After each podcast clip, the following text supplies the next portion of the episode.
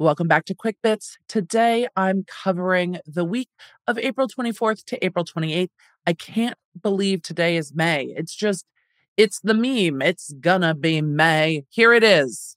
And we just need to, memes aside, get into everything I covered this week from the Rust charges being dropped against Alec Baldwin to a whole bunch of updates in Idaho to much missed and welcomed back food court.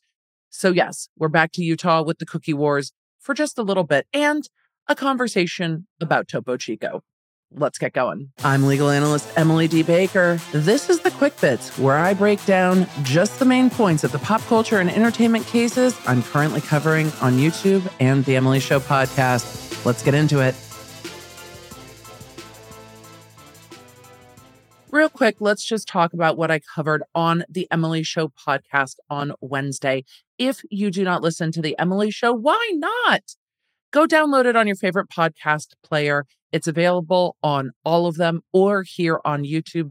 And YouTube is rolling out podcasts in the music app. So you can listen to it in the background, even if you don't pay for YouTube Premium. If you want to watch it on YouTube, but listen in the background, you can do that through the music tab. It's rolling out now, so it might be available for you. So go check it out. The same is true for this podcast, by the way. All right, what happened with Alec Baldwin's Rust charges? Well, the prosecution filed a nolle prosequi, commonly called a no pros. In other jurisdictions, it's simply an unable to proceed with the preliminary hearing because the prosecutors said, quote, New facts were revealed that demand further investigation and forensic analysis, which cannot be completed before the May 3rd, 2023 preliminary hearing. This case is dismissed without prejudice, and the investigation is active and ongoing. What does all that mean? Well, it means they're not going to go forward with a preliminary hearing against Baldwin at the beginning, you know, beginning of May, and that they can still refile charges against Baldwin, either these same charges or other charges coming out of the same series of events. Again, the fatal shooting of Halyna Hutchins on the movie set of Rust. I also talked about the fact that the movie is now underway and has gone back into shooting, and the statements being released about the things that have changed on set so that it can be filmed, um, hopefully safely. I mean, that's what we're all expecting with this. I'm still surprised they went back to filming. But for now, Alec Baldwin does not have any pending criminal charges. The armorer, Hannah Gutierrez Reed, still has pending charges. Her preliminary hearing got put off until August, and the civil cases are still ongoing. Nothing changes with those.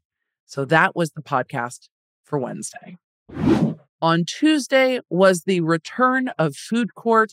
It is a segment that I love doing and do occasionally and will be doing more, where I cover all food related lawsuits. Look, there are so many food related lawsuits. There is always a bit of sass. It's always a lot of fun. And I covered two one that's an ongoing suit, and one that was kind of an open and shut, one time only coverage. The Utah cookie wars are still ongoing between Instagrammable aesthetic Crumbl cookies and their competitor, Dirty Dough, who has substantially less locations and a different aesthetic, I think. They're very orange and like university and less pink and Instagram girly. Either way, there's this ongoing lawsuit, and Dirty Dough has asked to file counterclaims against Crumbl, essentially seeking to sue Crumbl for the damage that the Crumbl lawsuit caused to their business. Crumbl has asked the court to disallow that request. They've basically said, Your Honor, please tell them you are disinclined to acquiesce to that request. It comes too late. It is not going to go anywhere. It's not, it's not valid civil charges. Please don't allow them to file a counterclaim against us. So that Crumbl Dirty Dough suit is still slinging mud, but there were some really interesting emails between investors asking Dirty Dough to not play out the lawsuit on social media and publicly and just let the lawsuit uh, take its natural course in court. Dirty Dough alleging that the investor relations have been harmed by Crumbl's lawsuit against them. Then we took a look at a very interesting Topo Chico lawsuit. I didn't know Topo Chico was a product of the Coca Cola Company. Apparently, it is. A woman in New York sued Coca Cola over some Topo Chico hard seltzer that she purchased in a margarita flavored variety pack and is suing because the margarita flavored hard seltzer does not contain tequila and are not actually margaritas. So the court wrote a hilarious and kind of scathing order dismissing this lawsuit with prejudice. It cannot be refiled, it cannot be brought again, and with some snappy footnotes against the plaintiff's attorney saying these arguments have been made with this attorney and they have lost every time. It's interesting because in these food lawsuits, we see a couple of law firms that really do go after most of these types of food litigation where we see something that you're like, does a consumer really buy Topo Chico hard seltzer that's margarita flavored and get confused that it's not actually a margarita cocktail made with tequila? Is somebody really confused or are they looking for the next, you know, Red Bull lawsuit because it doesn't give you wings? So we're going to be covering the Red Bull lawsuit in a future food court. Let me know if you're interested in that down below. But this one was just a ridiculous lawsuit, and the judge smacked it down and yeeted it out in a way that was deeply satisfying because the other judicial orders we got weren't satisfying really at all. And there were two of them. First, with regard to BitBoy Crypto, I have been covering that case in the FTX influencer and celebrity lawsuits over on my channel. So let's talk about what happened when BitBoy Crypto finally did go to court.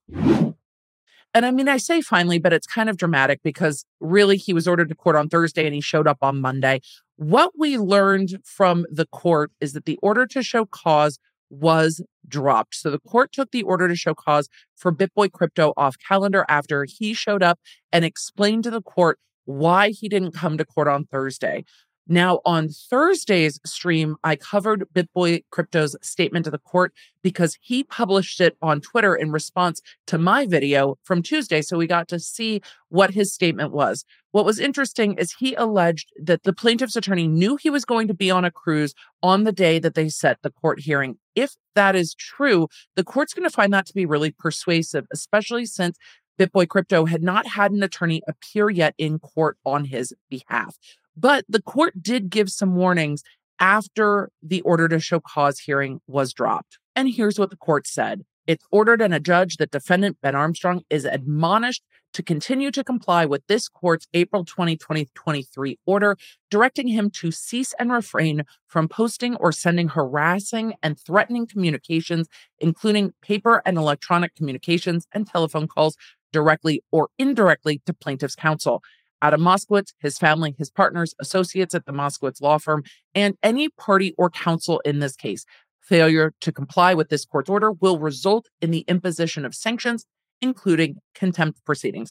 And the court also noted in several places that contempt proceedings can be sanctioned by custodial incarceration. So the court really said knock it off with the threatening and harassing communications. BitBoy Crypto is saying that he did not engage in threatening and harassing communications and that the only thing he threatened was the law license and he was not the one who made the um, numerous phone calls that plaintiffs counsel listed in that initial order that i covered so it seems that this blip in this case is done and the case is going to go back to you know, the normal order of business where people file pre answer motions and then file an answer and then engage in discovery. And then it goes from there. I don't think, though, this will be the end of the sass for this case. Let me know what you think. On Thursday, I covered all the updates in the Idaho case, and there are a number of them. First, I talked about the out of state subpoena for one of the surviving roommates from the King Road residence. This individual is now living in Nevada, and the attorneys for Bryan Kohberger tried to subpoena her presence at the preliminary hearing in Idaho, even though she lives in Nevada. The clerk of the court had entered that subpoena and issued it for BF's appearance in Idaho for the preliminary hearing at the end of June. Her attorney then filed a motion to quash, which means to throw out the subpoena, saying, hey, You didn't go through proper process or procedure. There wasn't a hearing about whether this is proper. There wasn't a finding that this witness is a material witness. These are all the things that were done wrong. Before the court could rule on that or have a hearing with regard to that, there was a stipulation filed by both parties in Nevada agreeing to throw out the subpoena. And that stipulation simply says that they are asking that the subpoena issued on April 11th, 2023, requiring BF to appear in Idaho on June 28th, 2023, shall be withdrawn or quashed because BF has agreed through her attorney to an interview with Idaho Defense Counsel in Nevada in lieu of proceeding forward with the subpoena for the preliminary hearing now set for June 26th through June 30th, 2023. So they've agreed that the surviving roommate BF will sit down with Bryan Kohberger's attorney and uh, likely defense investigator in Nevada and have an interview instead of showing up at the preliminary hearing. Shortly after this stipulation was filed, the court finalized the order and quashed the subpoena. Quashed, squashed, yeeted, it's all the same. This individual is not going to be required to show up at the preliminary hearing in Idaho. I also covered the fact that the Supreme Court in Idaho is not going to overturn the non dissemination order if you'll remember, I covered the writ that was taken by all of the media outlets saying that the non dissemination order violated their constitutional rights. The court found that they had not exhausted their remedies with the lower court and that the Supreme Court did not have jurisdiction over it. And they said, basically, you need to go back and talk to the judge who issued this thing. So go on back and complain to that judge. We're not here for it today. But I also went into what original jurisdiction is a bit more fulsomely. And since we were talking about Idaho, I went and pulled up court documents with regard to the TikTok defamation suit that is ancillary to this case, but about the King Road murders, where a TikToker accused uh, full chestedly a Idaho University professor of ordering these murders and having an inappropriate relationship with one of the victims and more. If you'll remember in that case, the professor sued for defamation. The TikToker representing herself did not file a response or an answer within the proper amount of time to that lawsuit. A clerk's default was entered. Then there was more litigation. And so there were numerous motions about the default, a motion to um, overturn the default and allow this case to proceed on the merits. And that's ultimately what the court did. I didn't know there was going to be an order. We have been waiting for this order. So on April 26th, I was surprised when I went into the court system and found that that order was there. So I covered that entire order live on Thursday. But in sum, the court said this case should proceed on its merits. I am going to set aside the default, allow the TikToker in pro per to answer within 21 days, and the case is going to move forward from there. Though the court made known how they felt about some of the behavior here and called the TikTokers posting after the lawsuit had been filed off putting and ill advised, but also said that the TikToks that were submitted as part of the record to the court did show that the TikToker wanted to defend this case. And ultimately, that's what mattered is the intention to defend here. So the court said very strongly that they will be holding this TikToker to the court's deadlines and procedures going forward and bolded that an answer must be filed within 21 days. And when that is filed, I will be covering it. I'm very interested in what happens with this defamation suit. It seems to be one of the more egregious fact patterns that I've covered. And I'm very interested to see what the court does with this. It's also rare that in federal court we see somebody representing themselves. So that is going to be one for me to watch all the way through, though federal cases can take a substantial amount of time. And with all of that, hopefully this ended up being quick because that is everything that I covered this week. I can't believe it's already May. Thank you for being here. Thank you for being a Cheers. And I will see you in the next one. For deep dives into the stories that I covered here, you can find them on my YouTube channel at The Emily D. Baker and The Emily Show podcast. I stream every Tuesday and Thursday. The podcast goes live on Wednesdays. And if you want more Law Nerd community, come join us at lawnerdsunite.com.